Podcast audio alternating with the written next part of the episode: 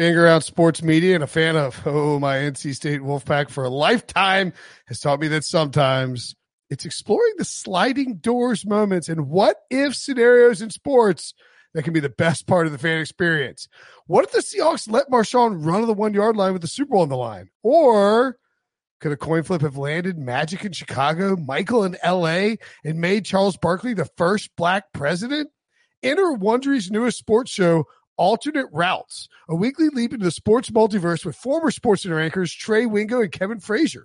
Each week on the podcast, Trey and Kevin will pry open the sliding doors of a different what-if moment from the world of sports. In these alternate sports realities, dynasties will fall, legacies will change forever, new goats will emerge.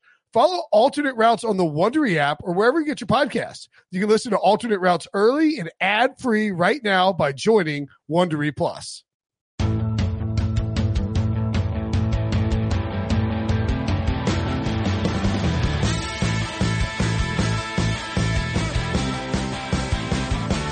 What's up, everybody? Welcome to the Pick Six Podcast, C B S Sports Daily N F L Podcast.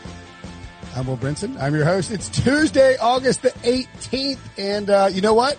We're excited because we get to anal- analytics slash nerd week rolls on. Joining us for the first time, a very good friend of the program, uh someone who has their own podcast, the Bill Barnwell Podcast. Bill Barnwell, what's up, buddy?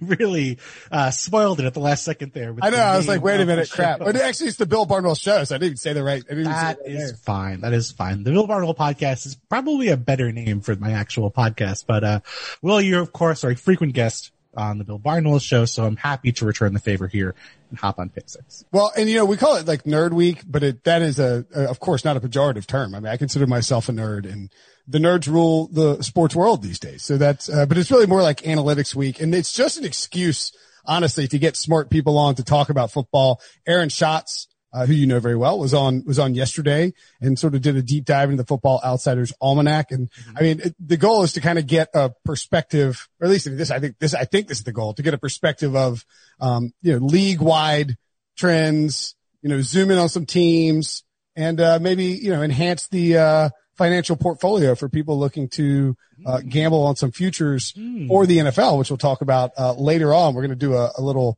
Uh, you know, we're going to give ourselves some budgets and make some future bets. Mm. But first, Bill, I want to talk to you about trends for the upcoming season, uh, specifically like uh, on offense. And I, you know, I, what, what do you think we are going to see in this? And by the way, we're, we're recording this on, on, on Monday, uh, August seventeenth. I, I finally, I'm here now. I've been saying for like the past couple of weeks, I don't feel like football's coming. Mm-hmm.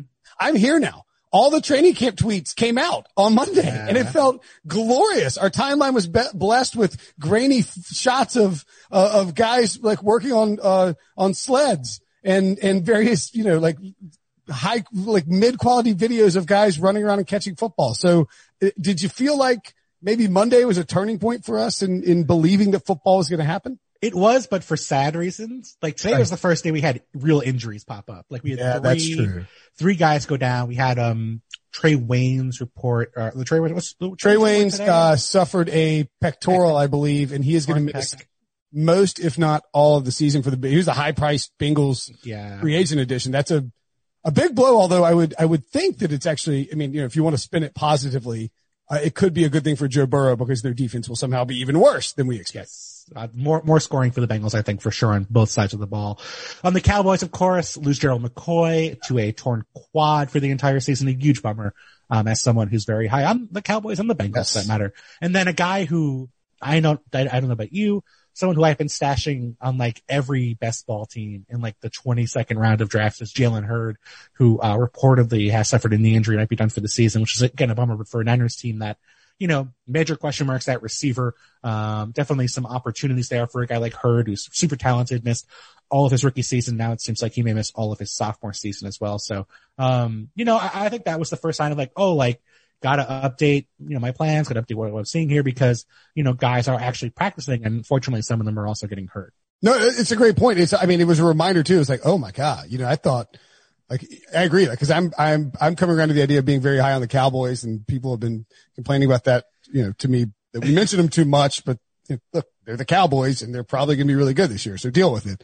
Um, you know, I, I just, it is, it is, it's a reminder that these training camp sessions, especially this year with nobody having worked up to get ready in the form of football related activities in the off season, we could see even more injury. Maybe that's a trend. Do you think we see more injuries in training camp with a lack of a ramp up in the off season in terms of actual football activities? I wouldn't be surprised. I mean, it, sure. it makes sense. I mean, this is not a, a normal off season. There was no mini camp. There was no, uh, typical ramp up. I think there were, you know, probably some people out there who, you know, leading into training camp thought, hey, we're not even going to have training camp. There's no preseason.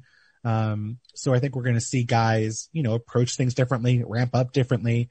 There isn't going to be that sort of normal schedule for veterans who are pretty confident they're going to make the roster. And for the young guys, for rookies, I mean, you know, you don't have that, whether it's a, a game or a joint practice, you don't have that moment to sort of, you know, try and shine or, or put your best stuff on tape or put your best stuff in front of coaches. So you're sort of stuck. Like, like, you know, you have to go that hard every single day at this point to mm. impress coaches. So, um, that may cause more guys to get injured, unfortunately. Um, it, you know, it, it's obviously not ideal. And I think that, uh, the other tough part is that as we get into the season itself, we're not going to see players have the same sort of tryout structure. So, you know, teams aren't going to be able to bring in five guys for a tryout if their kicker gets hurt. It's going to have to be more about the guys in your building, the guys on your practice squad, and the guys who you have locally, uh, who are able to go through quarantine. So, um, it, it, it's just fundamentally different. I think you have to approach it differently as a player, as a coach, as an executive.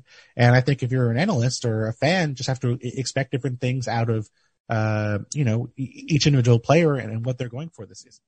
By the way, the, the, the Waynes and the McCoy injuries are so devastating too for those particular teams, just because they were, you know, you, you do, you know, you do free agency, you know, under the, the auspices of filling major holes in your roster that you believe are important, and you dole out guarantees to these guys. I mean, Trae Waynes, you know, going to have a ten million dollars cap hit in twenty twenty, and he's probably not going to play many, many games. I mean, Gerald McCoy, a one year deal, but eight million dollars. I mean, this is not a, you know, in, in a, look, I mean, Every it's a game of inches, but it's also a game of inches within the construct of the salary cap. one hundred percent. I mean, Trae Waynes on a three-year, forty-two million dollars deal.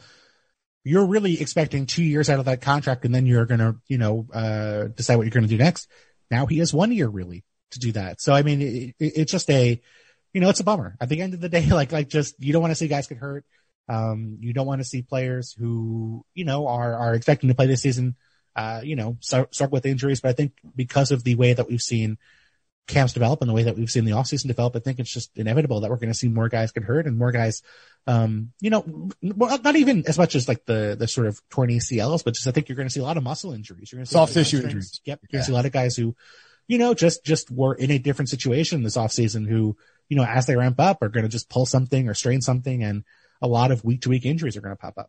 I agree with you completely. So I think that's a, that is a trend to watch. And, you know, we, we're going to bet some futures with hypothetical, with a hypothetical budget later. Maybe it's, maybe it's worth your while, and we can talk about this in a little bit, to wait and see what happens in camp uh, before you make those future plays, unless you've got some great price, because as we're seeing, you know, the, these injuries can drastically change, uh, how a team's outlooks. Uh, what, from an offensive standpoint, mm-hmm. are you, I'm sort of, kind of like embedded in this idea that we are going to see a lot of teams be more aggressive running, not more aggressive, be more traditional running the football. And I don't mean like an establish the run kind of thing, but that we're going to see teams try to simplify offenses in this weird offense, in this weird off season, maybe become power run teams, or just, you know, teams that, that look like they're going to run, but then are able to pass, et cetera, et cetera. Do you think there's some merit to that? That construct. So you're picking Taysom Hill for M V P, aren't you? or uh or Jalen Hurts. Or Jalen Hurts, that's right. Yeah. Um yeah, well, by the way, Debo, who you met before the show, is an Eagles fan. And oh so if I if I say anything that sounds like aggressively trolly about the Eagles, it's it's just that a natural visceral reaction to, to trolling. Yes. I mean, I, I think that makes total sense. You know, I, I think it depends on the team. I think it depends on the situation. I think for teams that have more continuity, I, I think it does make sense maybe to go faster, uh, mm. to try and take advantage of defenses that have been weakened, that aren't uh, up to game shape, that maybe aren't playing their full complement of players because they are struggling with guys who are hurt. Um, and sort of relying on that continuity and communication and the comfort level to go faster and, and to speed things up. But I do think for the newer teams, for the teams who have brought in new head coaches, new offensive coordinators, I think it makes total sense for them to go run heavy. Not that it, the run is easier to teach, because it, it's just, it's, it's just different. You know, I, I think it's lower risk, lower reward. Right. And for a team like the Browns, for example, you got to figure it makes total sense for them and for Kevin Stefanski uh, and that coaching staff to go run heavy, something they probably already want to do. Why not take it a step further? You know, we're, we're going to coach outside zone. We're going to teach that really well.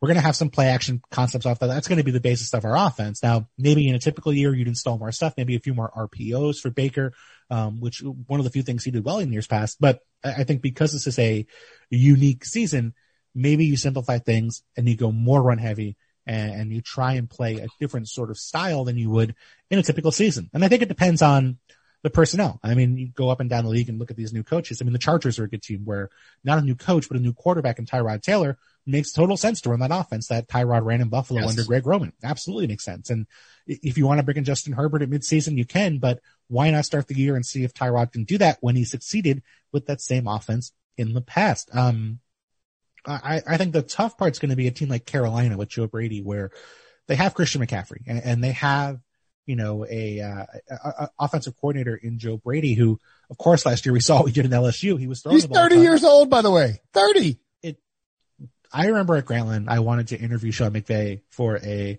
uh, for a piece. And I think I was the same age as him. And I was like, man, I'm so happy that I'm the same age as Sean McVay. I'd feel really old if that were the case. And now, um, I've learned my lesson and now I feel that, I, I feel that old. Um, but yeah, you know, I, I think a, a pass heavy offense at L S U, a very successful offense, but Um, a team that's invested a lot at receiver, has a ton of talent in D J Moore, Curtis Samuel, uh, Robbie Anderson, even Ian Thomas. McCaffrey's a great receiver. Um, you know, I, and, and of course signed Tony Bridgewater this offseason. I wonder if they are a team that's kind of caught between two conflicts. What do, do you want to run the ball more and, you know, keep your quarterback healthy and, you know, not put too much pressure on your defense, which is definitely going to be a work in progress? Or do you say, hey, we're going to be in shootouts every week anyway. We're playing the Falcons, the Saints, and the Bucks six times, and we know we need to score to beat those teams. Let's just chuck the ball up six hundred times and trust Teddy to make plays with the football, because that might be a better solution for their specific team.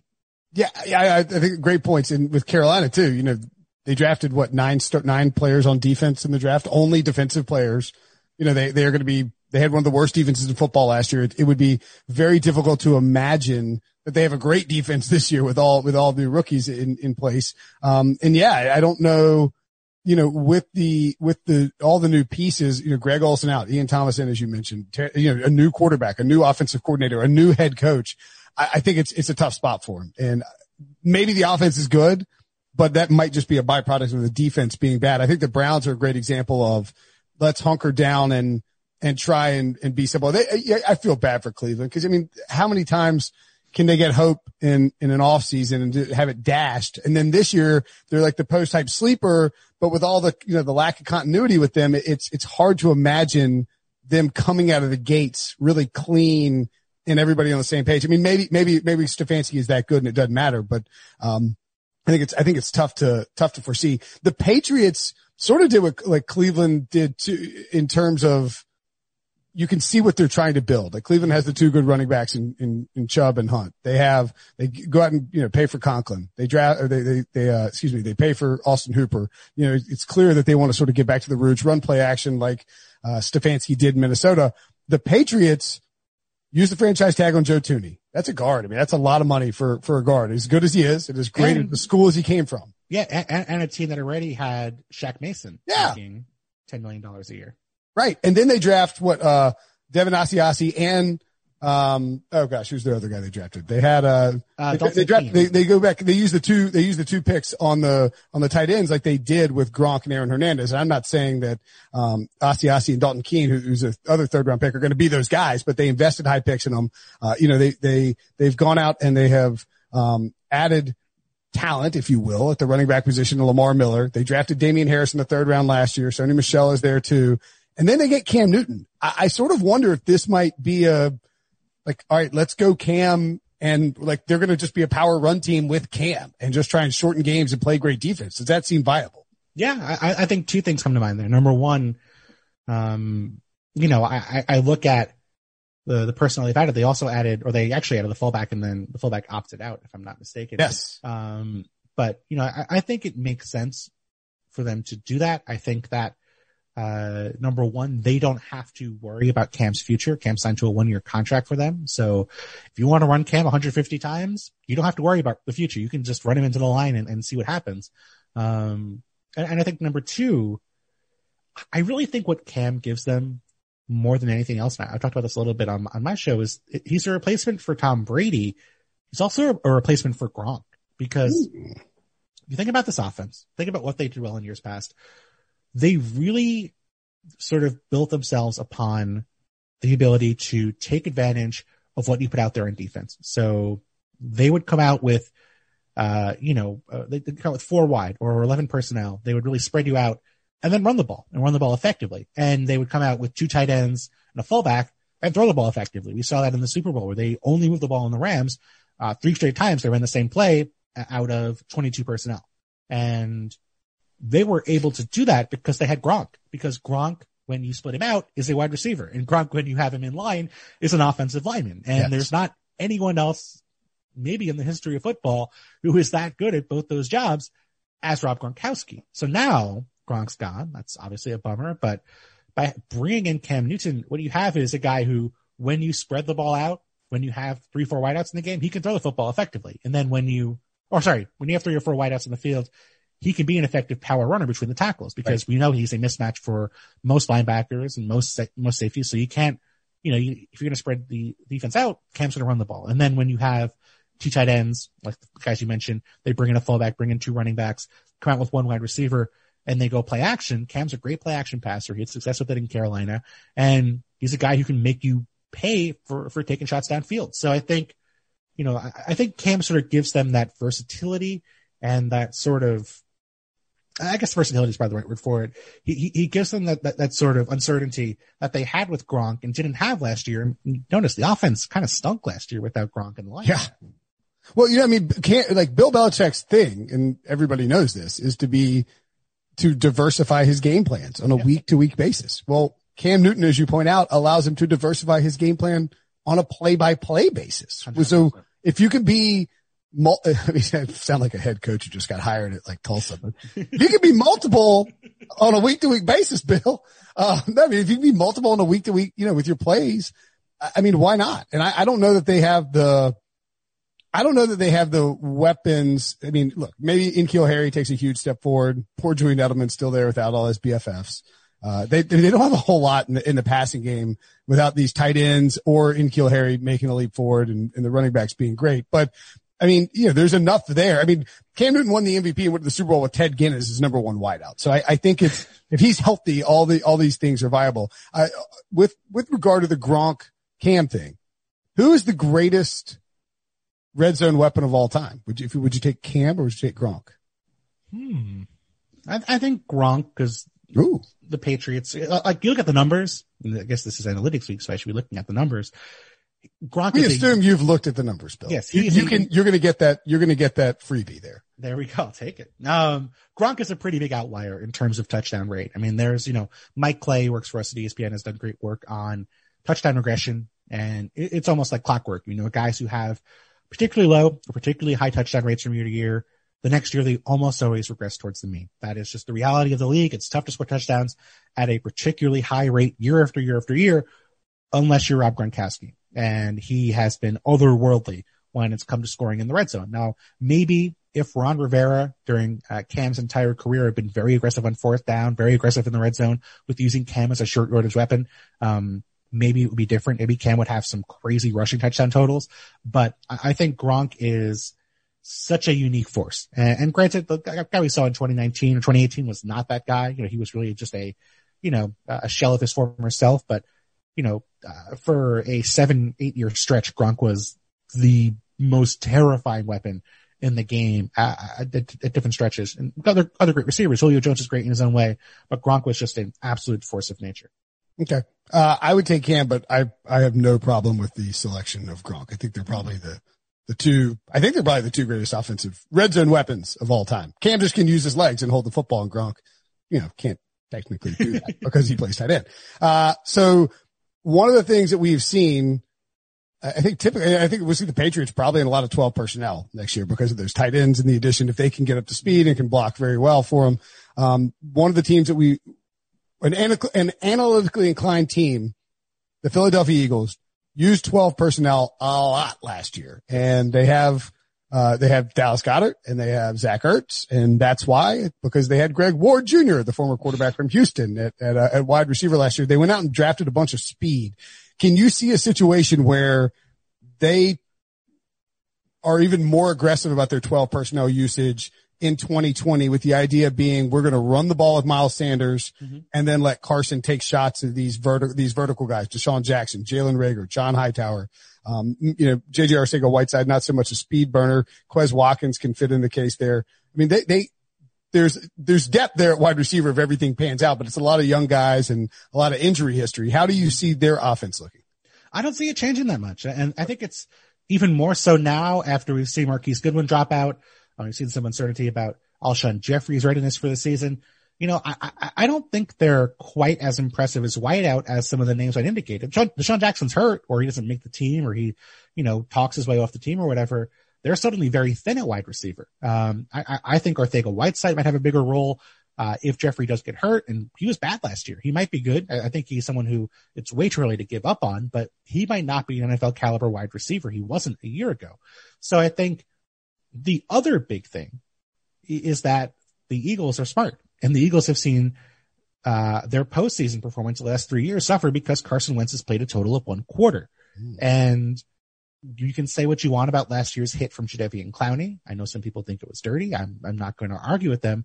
But what I'm going to say is that I think the Eagles are going to place a priority on keeping bodies off Carson Wentz and giving him safe throws to make. And I think at the end of the day, you can dial up plays where you have a speedy weapon who is not going to be, um, you know, get, get downfield quickly, and Carson doesn't have to hold the ball all that long.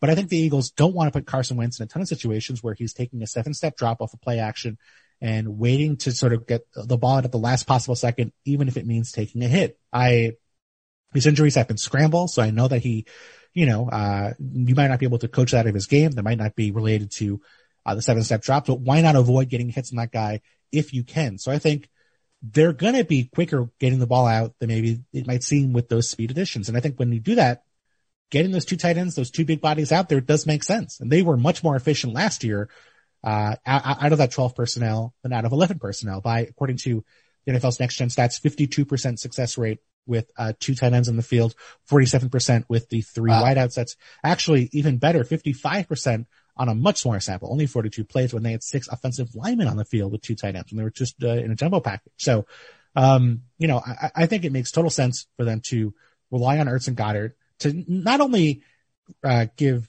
Wentz the possibility of staying healthy, but also Deshaun Jackson. You know, I think getting him uh, fewer reps and having him stay healthier by, you know, sort of alternating him with Reagor makes total sense. So I'm someone who's high on Reagor. I think he can be an impact player as a rookie, but I do think at the end of the day, twelve personnel, more Miles Sanders, quicker throws for Wentz, uh, uh, you know, some Jalen Hurts packages here and there, I think makes total sense.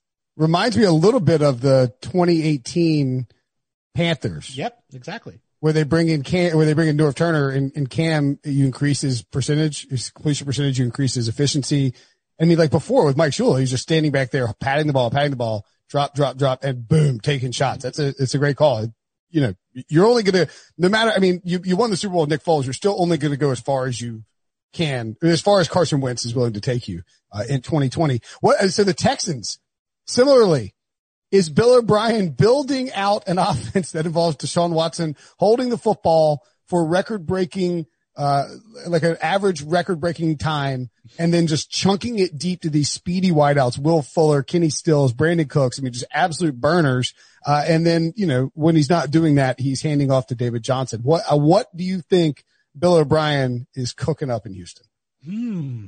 Hey, Will, what do you think Bill O'Brien's cooking up in Houston? Because I'm not well, sure, sure I have the answer here. Well, Ryan Ryan Wilson, um, in, in in an attempt to insult uh, both myself and Bill O'Brien, refers to Bill O'Brien as Billy O'Brinson on this podcast. Oh, that's, that's just uncalled for. All right, it really is. Uh, and we actually have Houston fans who listen to the show who are like have like like refer to him as Billy O'Brinson when they talk to their friends. So that's not not great for anybody's brand, really.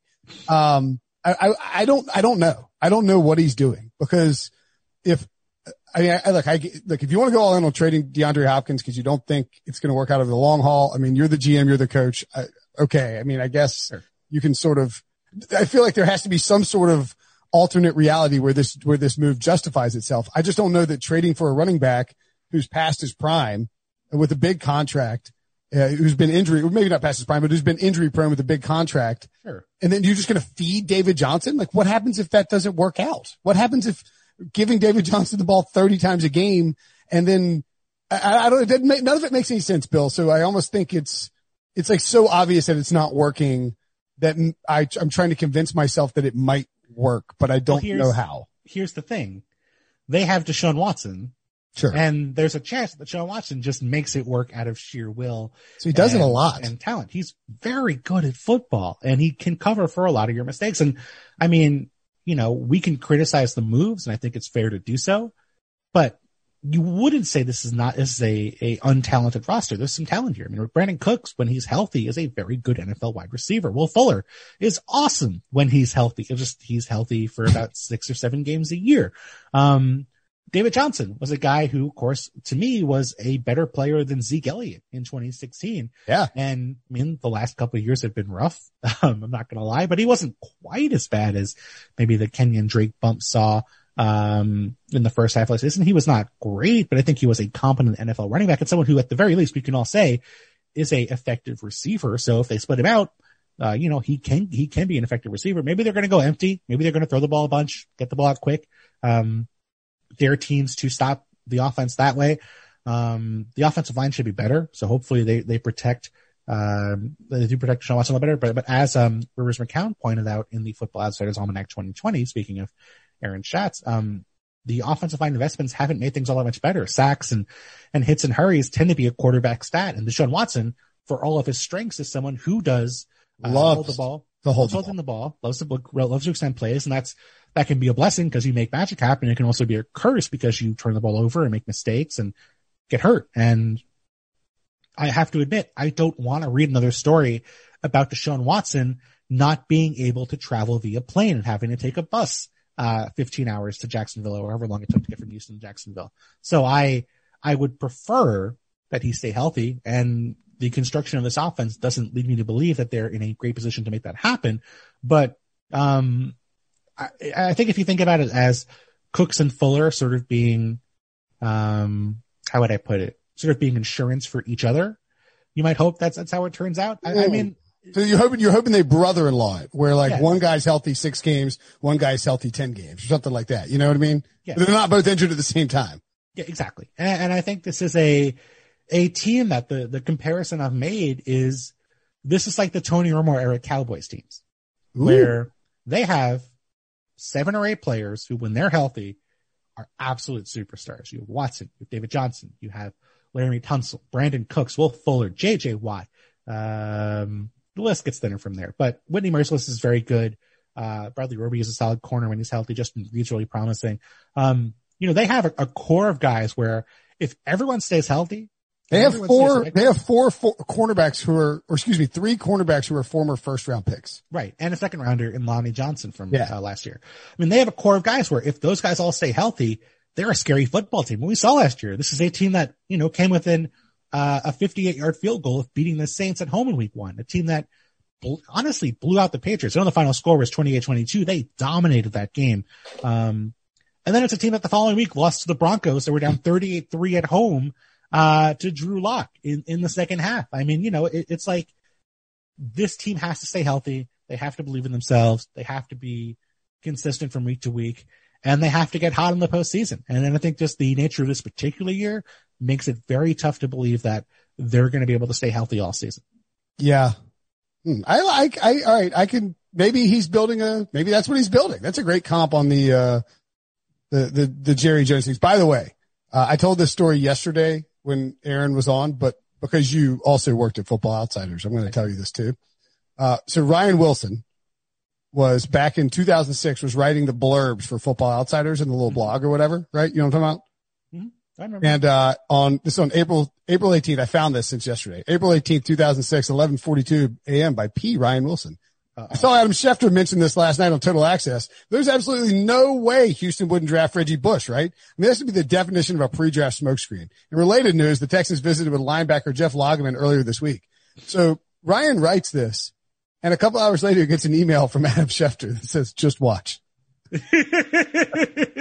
And we have no idea if, if Schefter remembers this or not, but I find it hilarious. Ryan definitely remembered it. He still, I don't think he even has the email left in his Gmail anymore, or his Yahoo mail, or whatever it is. But we told Aaron that, and I thought you would appreciate that. As oh, a, man. Uh, I, um, I, I, I would politely request that my past archives at Football Outsiders not get searched in the same way, because I promise you, I said some very stupid things back then. I got a couple things right, but I am, we're all young. I am thrilled that that uh for whatever reason that A O L is a a a, a bungling uh clown show and managed to allow FanHouse to become destroyed in all of my archives and the thing. Because back in the day, Bill, you could write whatever you wanted on the internet with like little to no repercussions. Like you could say mean, snarky, sarcastic things that just wouldn't fly in an article on like C B S Sports or E S P N today. Dude, Terry Bradshaw died on the box one day. That's right. That's right. He died on the internet.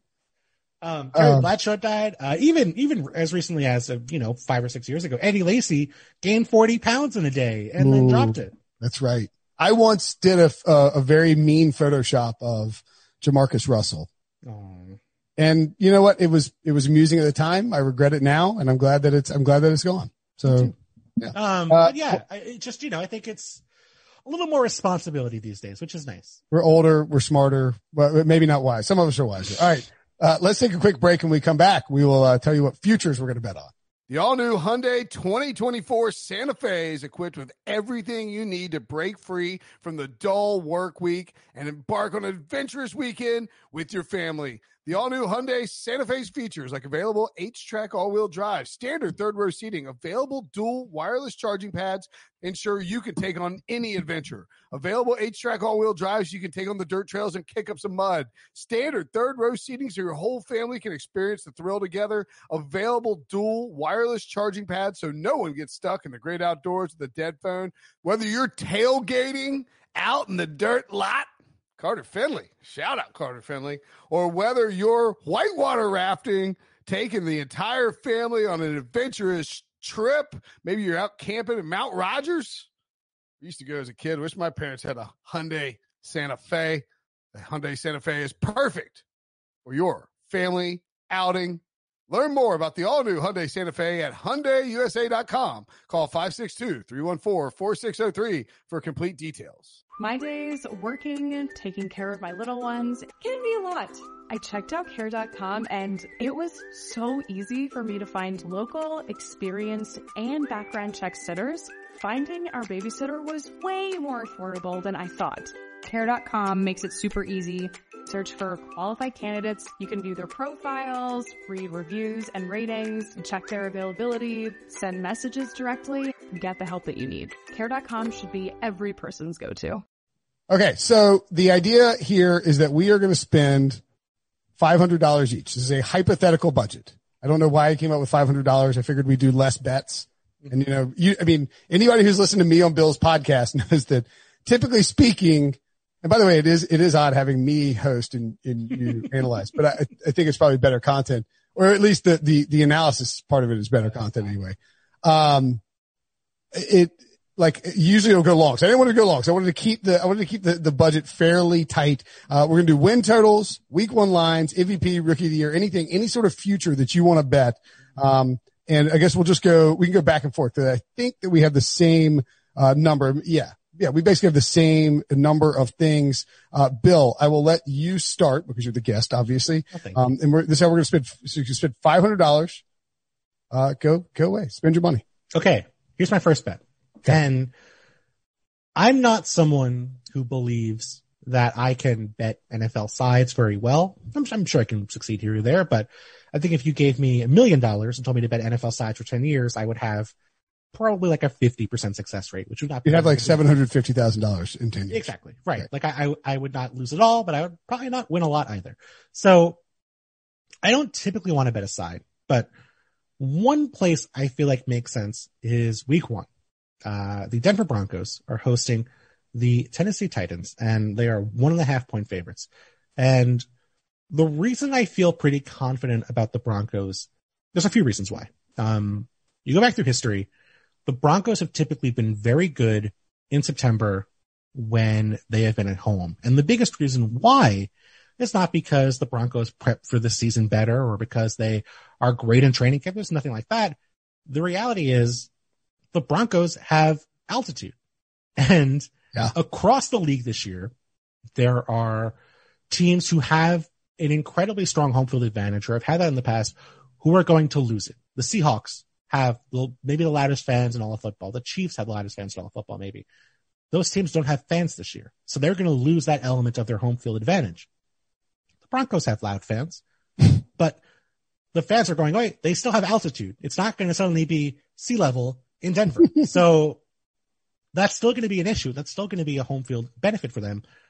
On top of that, this is a shortened preseason or a non-existent preseason. There's no preseason games. There's just a bunch of padded practices. I would not want to be Tennessee heading into week one with no game, no game, uh, oh. experience over the course of the season. And then you're playing at five thousand feet above sea level in week one. So to me, I feel like the Broncos are pretty comfortable favorites in that particular situation. Even though I think Tennessee is a better football team, I hate that spot for them in week one. That's a great call. I, um, I haven't spent a ton of time out in Denver recently, but I did go out to Red Rocks. Uh, I think it was last summer. God, it feels like twelve years ago. Um, and saw a concert there. And this is, you know, you can make, he's out of breath at a concert jokes all you want, but you climb those stairs. Yeah. And you're breathing hard, man. You can feel it. It feels weird. It, it's a little spooky because you're, you're short on breath. And yeah, I would anticipate that that's a great call. I would, I would even add that, you know, there wouldn't be anything wrong with betting the Broncos first half line either. Mm-hmm. Uh, and then maybe look and see what happens in that first half and then, and then come back in the second half. What do you think about Denver's chances as a team this year? Because I, I, I feel they probably fall in the getting a little too trendy for me yep. category. Mm-hmm. I agree. I think in the, the big picture, it's going to be tough. They play the, um, I believe according to E S P N's Football Power Index, the toughest schedule in football. And I think, with Drew Lock, I'm not going to lie, I was pleasantly surprised by what I saw from him in his first five games. I went back and watched all those games over the offseason. He was pretty good. Like I was, I was not expecting a lot out of Drew Lock. He was more impressive than I thought. Yeah. I still think he has some work to do. Um, they lost Juwan James to an opt-out, which hurts. Their offensive line is going to be a problem at tackle. Um, the defense, I think, should be pretty good. I think Big Fangio obviously has a great history. Um, I, I think, you know, a seven and nine, eight and eight team to me. Um, that, could that make the playoffs? Yeah, it's not out of the question, I guess. But um, to me, I think maybe just a step short uh, of, of sort of postseason contention this year. Yeah, the people who are getting cranked up and talking about the Broncos and seeing the Chiefs, settle down, people. I, I, I would be intrigued to find out what happens to Patrick Mahomes in that scenario. I'm not hopeful because I think it involves him losing at least one of his limbs, which would be very sad. uh, but, How are you getting injured? Losing a limb or like let an me, eye? Let me ask you, actually. Well, let me ask you this question. Okay. If you're the Chiefs, let's say you've already lost uh Doctor Duvarney Tardif right. to an opt-out. And Doctor Um, Damian Williams. And Doctor Damian Williams, uh, honorary doctorate for, for Mister Williams. But let's say you lose uh Mitchell Schwartz. Let's say Mitchell Schwartz gets hurt. And obviously, we, we don't want Mitchell Schwartz hurt. Let's say it happens. Let's say you lose Eric Fisher. Let's say your offensive line is suddenly porous, and you start off two and two. And you're running out Patrick Mahomes, who has a thirteen-year contract for five hundred million dollars that has everything guaranteeing a year in advance, and your offensive line is a bunch of backups. Mm. Do you at least consider shutting him down and saying, hey, this just isn't our year. We need to worry about the future. Or do you think they just have to go forward because they're huge favorites if Patrick Mahomes stays healthy? I think you have to go forward with it. And and the only reason I say that is because I, I believe that Andy Reid can scheme up enough stuff. Like he would just, I think he would just like incorporate a bunch of play action bootlegs. Mm-hmm. And, And then maybe you try to lean on your defense and and and utilize uh, the the a passing attack with Clyde Edwards-Helaire, um, and uh, you know whoever, gosh, whoever they have a how am I forgetting his name? I drafted him in the sixth round last year. Um, the, the other, but uh, Darwin Thompson. Darwin Thompson. Yeah, try and use these guys to create a running game, sort of like the Patriots do with the short passing game, and just get the ball out quick and tell Mahomes that he can't hold the football. Uh, because I, I do think that the Chiefs, you know, we talked to Aaron Schatz about this yesterday. The top tier teams are so much better than the rest of the teams in the N F L, it feels like, but with the Saints and Ravens and Chiefs. In this shortened offseason, they have so much continuity with all three of those teams that it stands to reason they have a very good chance of getting back uh, and making a deep playoff run. So I would gamble with it, but I don't think it's insane to at least consider the idea that we can't have this guy suffer an injury that keeps him out past last, past like, you know, next offseason. What are the chances that Jason Avant catches a pass for the Chiefs this year? Uh, probably like eighty percent. eighty percent. I don't know. You can tell me anybody for the, for the, for the Chiefs or, this, or, or the Eagles, anybody for the Eagles or Chiefs. And I'll, I will believe that they, they get to pass. Um, I don't have, uh, either of the Eagles or the Chiefs in my, uh, in my, in my money, but I do have the Arizona Cardinals. I'm going to put one hundred thirty dollars on the Arizona Cardinals over win total at seven to win one hundred. Uh, you know, I'm talking about the Broncos being trendy. Well, maybe the Cardinals are trendier. I don't know. Kyler Murray twenty to one to win the M V P. I don't think that's bettable at this point. Uh, it, all the value of him being the next Lamar, the next Mahomes has been sucked out. But I do think that Arizona made a lot of, uh, subtle moves defensively and then also added Isaiah Simmons in the draft. Of course, they traded for DeAndre Hopkins. Um, and I think Cliff Kingsbury down the stretch last year got so much better at being an N F L head coach mm-hmm. that I, I, I like what Arizona's putting together. My biggest, uh, hang up here. And I think it would be the case for, for a lot of people. And the reason why people, they might not get as much buzz is the division is very tough, but I, yes. I am quite bullish on Kyler Murray. He th- spins a deep ball incredibly well. I think the offensive line should be better. Marcus Gilbert, losing him hurts. Um, I don't know if Josh James will be ready out of Houston as a, as a second round pick, but mm-hmm. I think, I think this, there's a lot of upside here for Arizona. Yeah. I mean, they're a trendy pick. I will say that much. They are, um, absolutely a trendy pick. And I think they will improve, um, for sure. I don't know. I mean, I, I think if you have to get to get to eight, that's not impossible to imagine. I think if it's, if it was six and a half, I'd feel better. Yes. I, I, I could absolutely. If it were seven and a half, I don't know that I would do it. Right. And, and I think that, Um, being able to push at seven is nice. Yes. Um, are you, do you think that Kyler Murray has that leap that the, that, that Lamar Jackson and Patrick Mahomes took? Or I, I think, I don't think it was you who pointed out, but it could have been. Somebody said, you know, he, he did already have an awesome rookie season. So, you know, you know, Lamar mm-hmm. played half a year. Mahomes played right. one game. So there was a huge gap to make this big leap. Maybe it's asking too much for Kyler to make that big leap. Maybe Wentz might be another example where it's a guy who was decent as a rookie. Um, yeah. Murray, Murray played better than Wentz as a rookie for sure. Yeah. Um, you know, I, I, I could buy it. I, I do think that I'm more concerned about the offensive line than you are. I mean, losing Gilbert is, is a problem. D J Humphreys is a guy who hasn't been healthy as a pro until I think last year. I mean, a guy who was, didn't play at all as a rookie. No sixteen game season before twenty nineteen. I think if you lose him, you're suddenly in real trouble with that offensive line. So you were allowed to that. say that my bet is bad, Bill. You no, I, no I, I, you're asking about Kyler though. That's yeah, the that's fine. I, I think Kyler will get better, but I think I, I don't anticipate the the sort of jump that we saw from Lamar. I feel like it, it could happen. Wouldn't wouldn't be the most shocking thing in the world, but I feel like it's it's like. It's very trendy. And I'm not, I'm not saying it's Mitchell Trubisky because that's not, Kyler is much better than Mitch Trubisky, but like that is the sort of confidence that I'm seeing about the M V P bets for Kyler where it's like he's getting bets to the point where it doesn't make sense. Now you can't take him at twenty to one. That's, it's, ter- it's just terrible odds. Like, just like, don't think, do it. I think Mitch was twenty-two to one last year or even. No, no, no, no. He was like one fifty. Last year? No, we'll say by, by the end of the season, by the end uh, of the preseason. Oh, yeah, yeah. Maybe he got in bed down to like thirty or something to one. But I mean, like, I don't think he ever got lower than twenty. I hope he yeah. twenty. Yeah, because I, I think I think he was twenty-two, and that was the point where the bookmaker, who was a Bears fan, was saying, uh, I don't think this is a good idea. People are wasting their money, um, which is a bad sign when the bookmaker, who is a Bears fan, is telling you that. Right, um, right, right. I don't know. I mean, I, I, posted, I put something in my column today, and I think it's it's probably going to make people upset.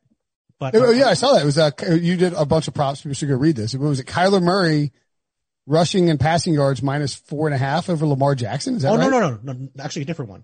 Okay. Um, I did a different one with Kyler and Daniel Jones. Ooh. Daniel Jones, who, by the way, last year, and this is what I put in my column, on a per-game basis, Daniel Jones started twelve games. Kyler Murray started sixteen.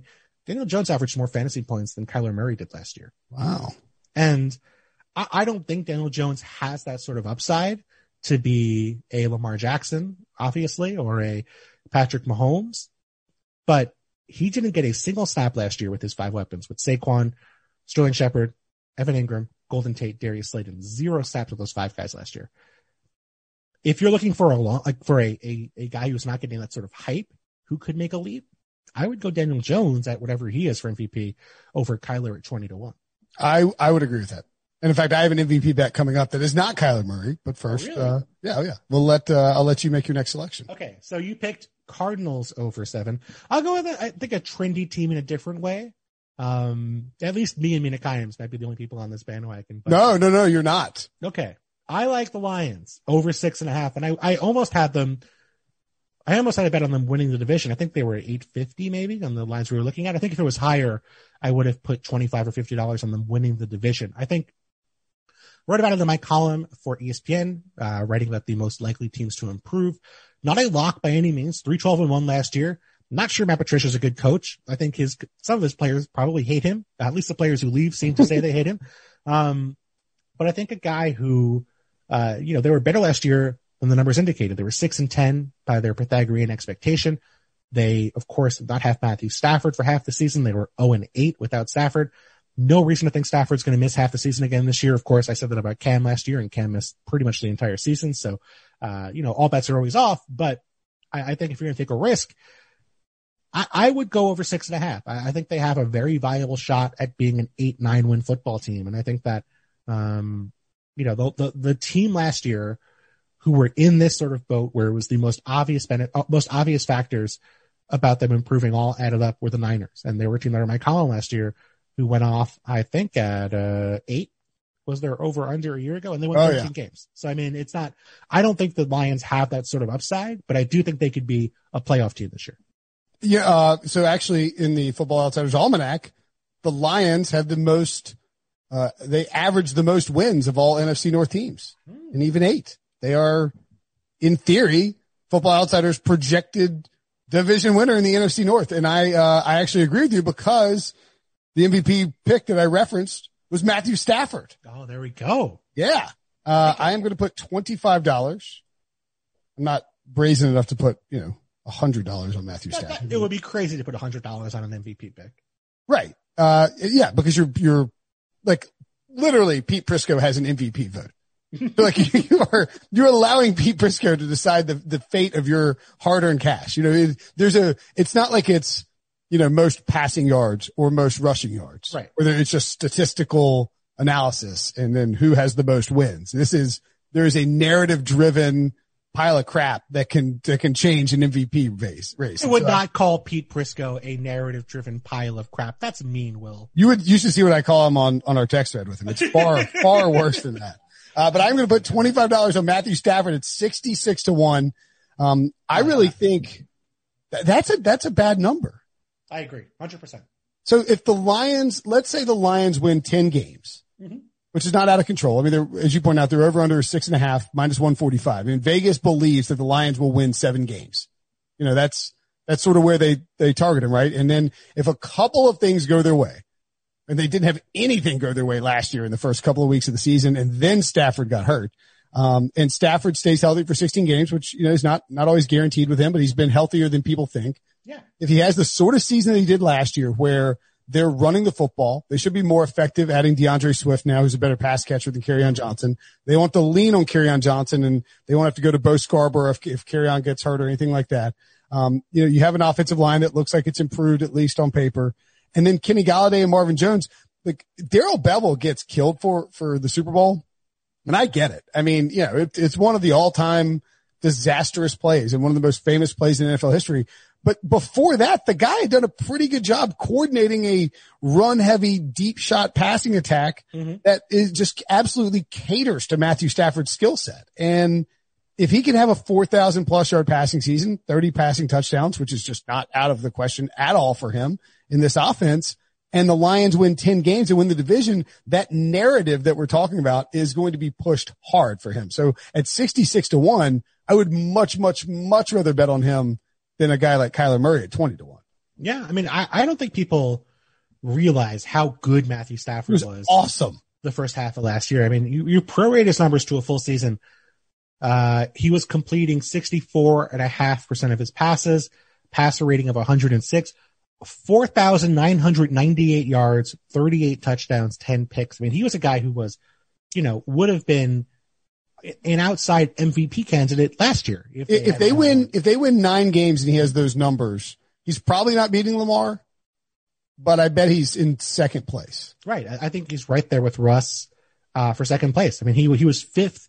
If you take everyone's first eight games last year, he was fifth in fantasy points after five ga- after eight games. He, he was playing as well as anybody in football who was not Lamar Jackson. And yeah, yeah, you know, sorry, go ahead. Right. And so I think, like you said, you uh, typically, when you look at what voters have done in the past, they want to see a guy who improves, a guy who posts better numbers than he had the previous year, and a guy who wins the division or or wins the, you know, or or, or leads his team to something unexpected. And that happened last year with Lamar, happened with Wentz a few years ago, or he would have won, I think, if he had stayed healthy. Um, I, I absolutely think Matthew Stafford is a very live bet at anything.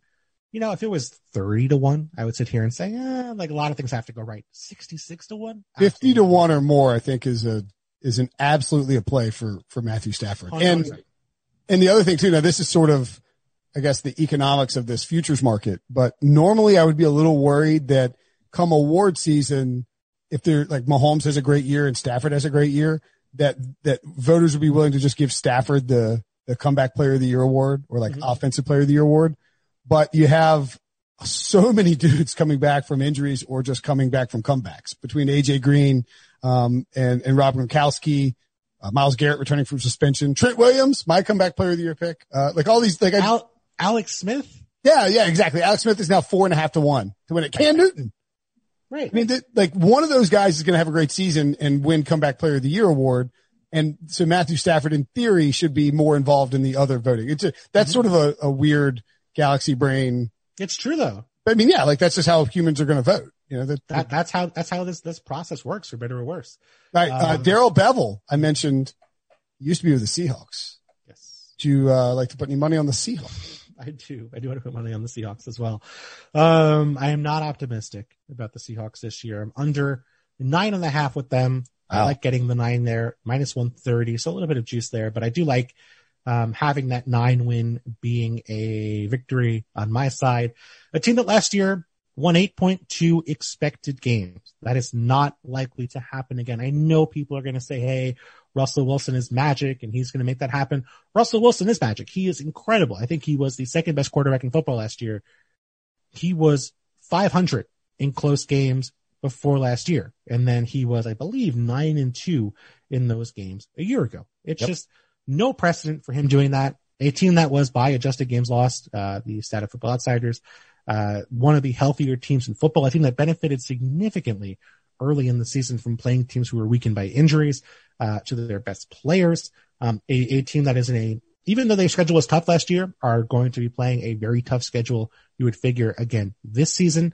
Um, I, I think a team that, even though they added Jamal Adams, and I think Jamal Adams is a great football player, I have major concerns about their pass rush, major concerns about their defensive line. Um, I have concerns about their offensive line, and I think they're going to lose some elements of home field advantage by virtue of not having their fans in the stadium. So to me, uh, I, I'm thinking a seven and nine, eight and eight, or nine and seven season for the Seahawks this year. I, I can't, I mean, look, here's my thing with, with the, with the Seahawks. The argument that can be made for why this is a bad choice is, is essentially just, but Russell Wilson. Yeah. Like that's all there is. And that is concern. When I am concerned by that argument, and I, and I think everybody should be, when, when your only viable argument is, but the quarterback is magical. Like that's not, that's not a great argument against it. I think this is a very good number, uh, by Las Vegas too, who learned their lesson last year when they set it at eight and a half. I wouldn't be surprised if Russell scratched out nine wins in a full sixteen game season, even with, you know, luck kind of turning against them, maybe because the defense sure. gets better for, for different reasons, but they have to win ten games to cash this. And they have to play the 49ers twice. They have to play the Rams twice, who, by the way, won nine games in a terrible year. Mm-hmm. Like the Rams are being just outright dismissed. They have to play the Cardinals twice, who I, I mentioned that, uh, I am, I'm very high on. They, mm-hmm. their schedule is not easy. they're, you know, incorporating new pieces, and they have those weaknesses on, on the defensive side of the ball. I mean, I, it makes a ton of sense. Their running back group is a mess. That's supposed to be their strength. And they had to bring in Carlos Hyde because by all expectations, Rashad Penny not going to play much. Chris Carson banged up. I, I just think you can have concerns about how they're going to operate. And I don't trust Brian Schottenheimer and Pete Carroll to just go out there and hashtag let Russ cook. Are the, are the, are the, are the Lions, is it, are the Lions the new Seahawks or the new Chargers?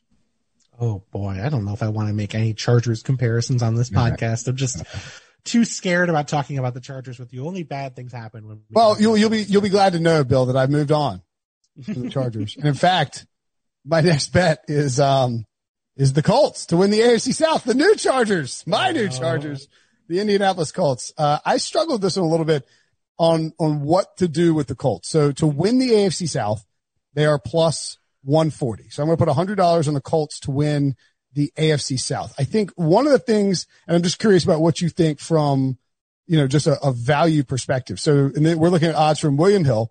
The Colts to win the division are plus one forty.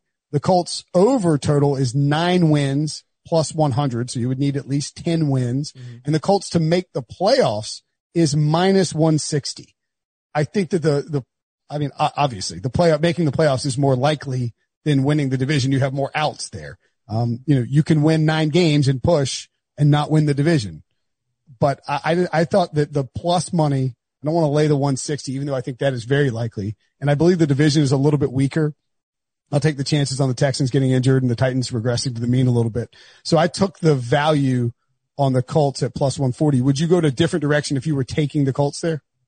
I don't, I think if you're confident enough in the Colts to make the playoffs, which I, I think it seems like you are, and I, I agree with you, I think it makes sense to kind of go and try and get the extra value with the division. I mean, uh, I think you think about what the public's thinking about this division.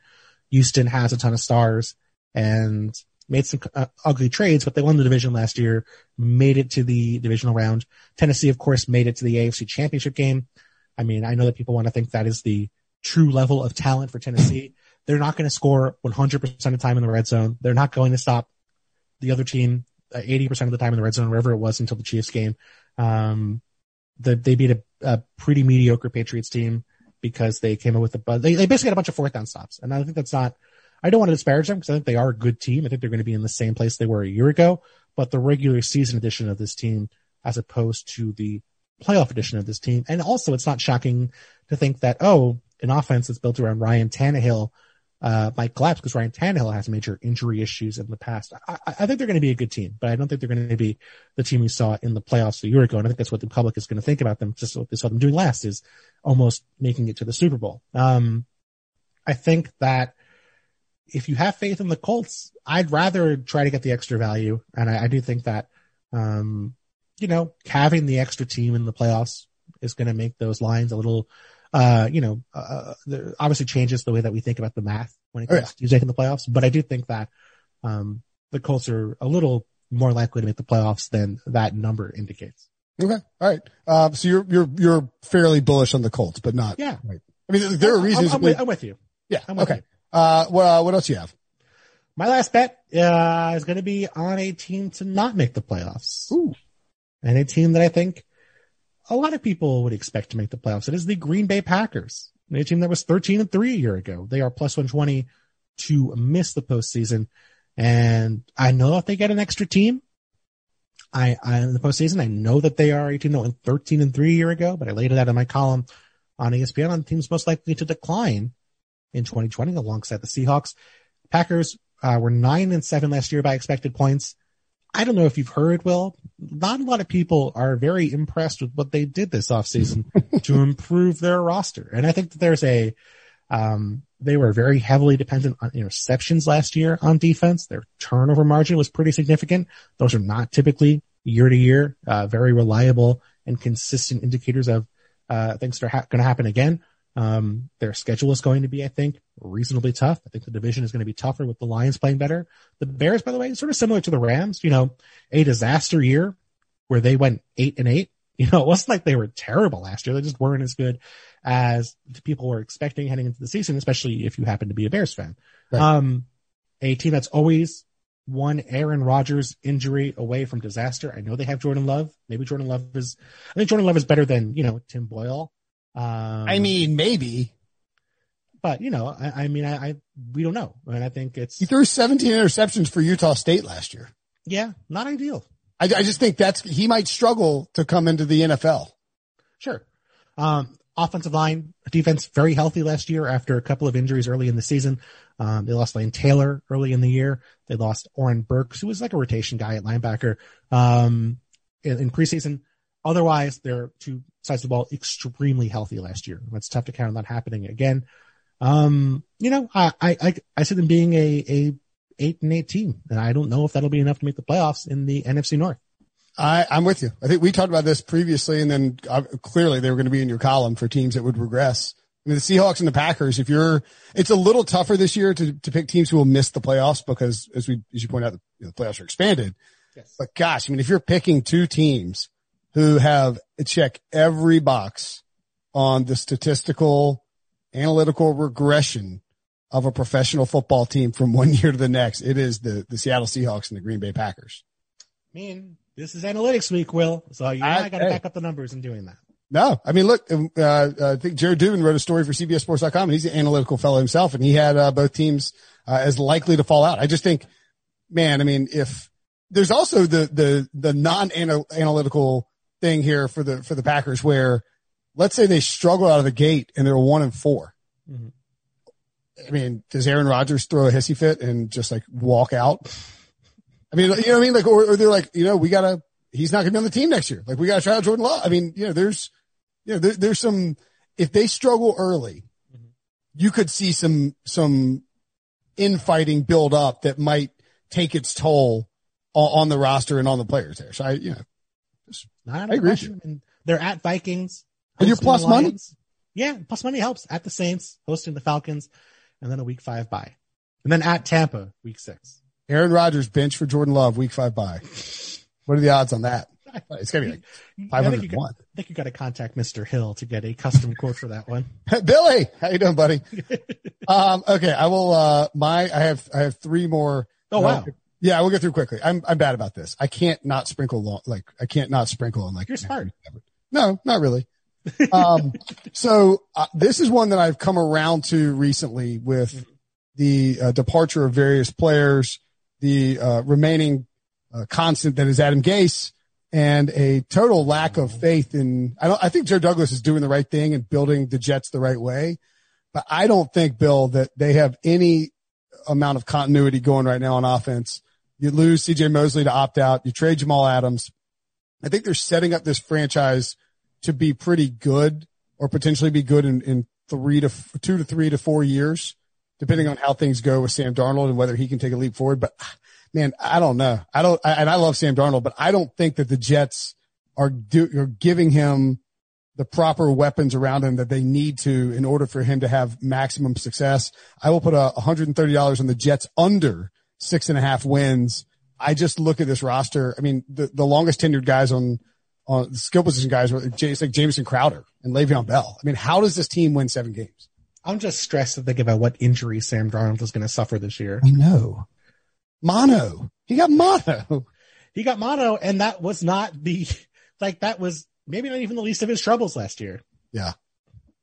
I, I, I just, I don't, I, I hope I'm wrong. I just don't see a path. And I think with the Patriots, you know, if they can get a healthy Cam, mm-hmm.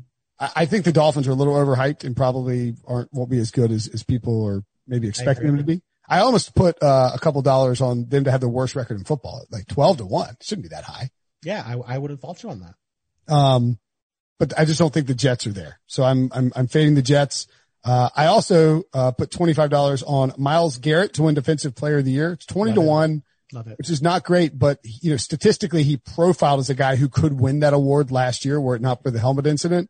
And if the Browns do take a step forward and become a playoff contender, I think there'll be a narrative there as well. So I, I like Myles Garrett. Do you have any, any qualms about Garrett at twenty to one? Mina, Kimes, and I both picked Myles Garrett to win defensive player of the year. So we're on board. All right. I love it. Yeah. I think it's, I'm surprised he's not in the ten to fifteen to one range. He should be. Yes, he should be. Um, and finally, and I only shoehorned this bet in there because I, because I want to know what your thoughts are, are on the odds for it. eighty-five dollars, just complete shoehorn, eighty-five dollars on the Cowboys to make the playoffs minus two twenty. Now, You can bet on the Cowboys instead to win the division. I believe that they are, let's see, to make the playoffs, they're minus two twenty. Their over-under win total is nine and a half, minus one forty-five. And to win the division, they're minus one twenty. So this is basically me using eighty-five dollars to, to put on the Cowboys as a way of asking you, which direction would you go with Dallas? And is there anything in terms of that cash that you, I don't like laying one two twenty. It's, it's stupid, yeah. But the, the odds of making the playoffs are much more likely to me than the division. And it's, it's, you know, it's, it's shown in the odds themselves. I don't know if I want to take a nine and a half win total. That is a lot. I, I'm, I'm very high on the Cowboys this year. I have to admit. Now my projection for them is, is ten, eleven wins. So I, I would be comfortable over nine and a half. I, okay. I would rather take them to win a division. I feel like if you're, if you're that confident in them that you're willing to lay two twenty, I feel like they have at least a viable shot to win the division. Sure. I'd, I'd rather just lay the one twenty and then maybe, you know, get to week sixteen, week seventeen if it's close. You know, I, I feel like you'll be in, you'll be in rough shape, but you can deal with it. Um, you know, I, I just feel like, like, you know, that's a sixty-nine percent. If you think they're sixty-nine percent to make the playoffs with that, uh, the two twenty line, mm. like that's pretty high. Are, are you not that confident in them that they have a, a very reasonable shot at winning the division? I mean, I, I, I just, I, I, I think they're the better team than the Eagles. I think top to bottom, they are much better than the Eagles. Not much better. They're at least better than the Eagles. And I think. So would you, um, would you bet the over nine and a half minus one forty-five or go with the, cause you could obviously, you know, the, the, the difference is there for people listening is that you can get ten wins, lose the division on a tiebreaker where the Eagles win eleven games, yeah. still cash your over. Whereas, you know, you could also win nine games and still win the division, which has been fairly likely in the N F C East in recent years. I think I'd rather just take the division bet. I think the one forty-five is too much. If it was nine and a half with, you know, one fifteen or one ten, I think I'd go the nine, nine and a half, but I think the division bet's the best of the three. Okay. And I, the other thing too, I would say to people who are thinking about futures right now, and we'll have gambling week in a couple of weeks, all this stuff blends together basically, but that be careful of taking overs right now. Sure. You know what I mean? I mean, you know what I mean? Like if you're going to, if you're going to, if you're going to bet on over in the future, be careful about taking it at the onset of training camp because we just don't know what's going to happen with certain teams. You know what I mean? Like if injuries happen, et cetera, et cetera, you're better off taking your unders early and not having those lines close on you than taking the over and then having a, a you know, horrible injury to a key player happen. Does that make sense? Yeah, I think so. Um, you know, I, but if you're loving over, take it. I mean, don't get me wrong. Yeah, but that's the thing. It's like, I think if you are some marginal thing, I'd rather wait. But if you feel really confident, you might be better off taking the line now and hoping that you get a better price than what's locked in before the season starts. Right. Because like, if you love the, if you love the Lions over six and a half, right, there's a pretty good chance that Lions over just a seven. Right. And that's what I'd be concerned about is that I'm, I'm very comfortable at six and a half. If it's seven, even if it's seven and even money, I'm, I'd rather be able to win with seven than push with seven. Absolutely. Um, all right, Bill, tell us where people can find your stuff. No, I'm just kidding. You can find, you can, uh, you can watch, uh, you can, you can't watch, but you can listen to the Bill Barnwell Show on E S P N podcast. Follow him at Bill Barnwell on Twitter and make sure to read all of his articles on E S P N dot com. A prolific writer, good friend of the show. Thank you for taking the time, Bill. It's always fun to talk to you. Mister Brinson, you know, it's my pleasure. Celebrate and save at Ashley's Anniversary Sale. With Hot Buys, your choice of colors starting at just three ninety-nine. Ashley Sleep mattresses starting at two fifty. Plus, receive a free adjustable base with select mattress purchases. And shop top mattress brands like Stearns and Foster, Tempur-Pedic, Purple, and Beautyrest Black with sixty-month special financing only at Ashley. Subject to credit approval, no minimum purchase required. Minimum monthly payment, down payment, tax, and delivery may be required. See store for details.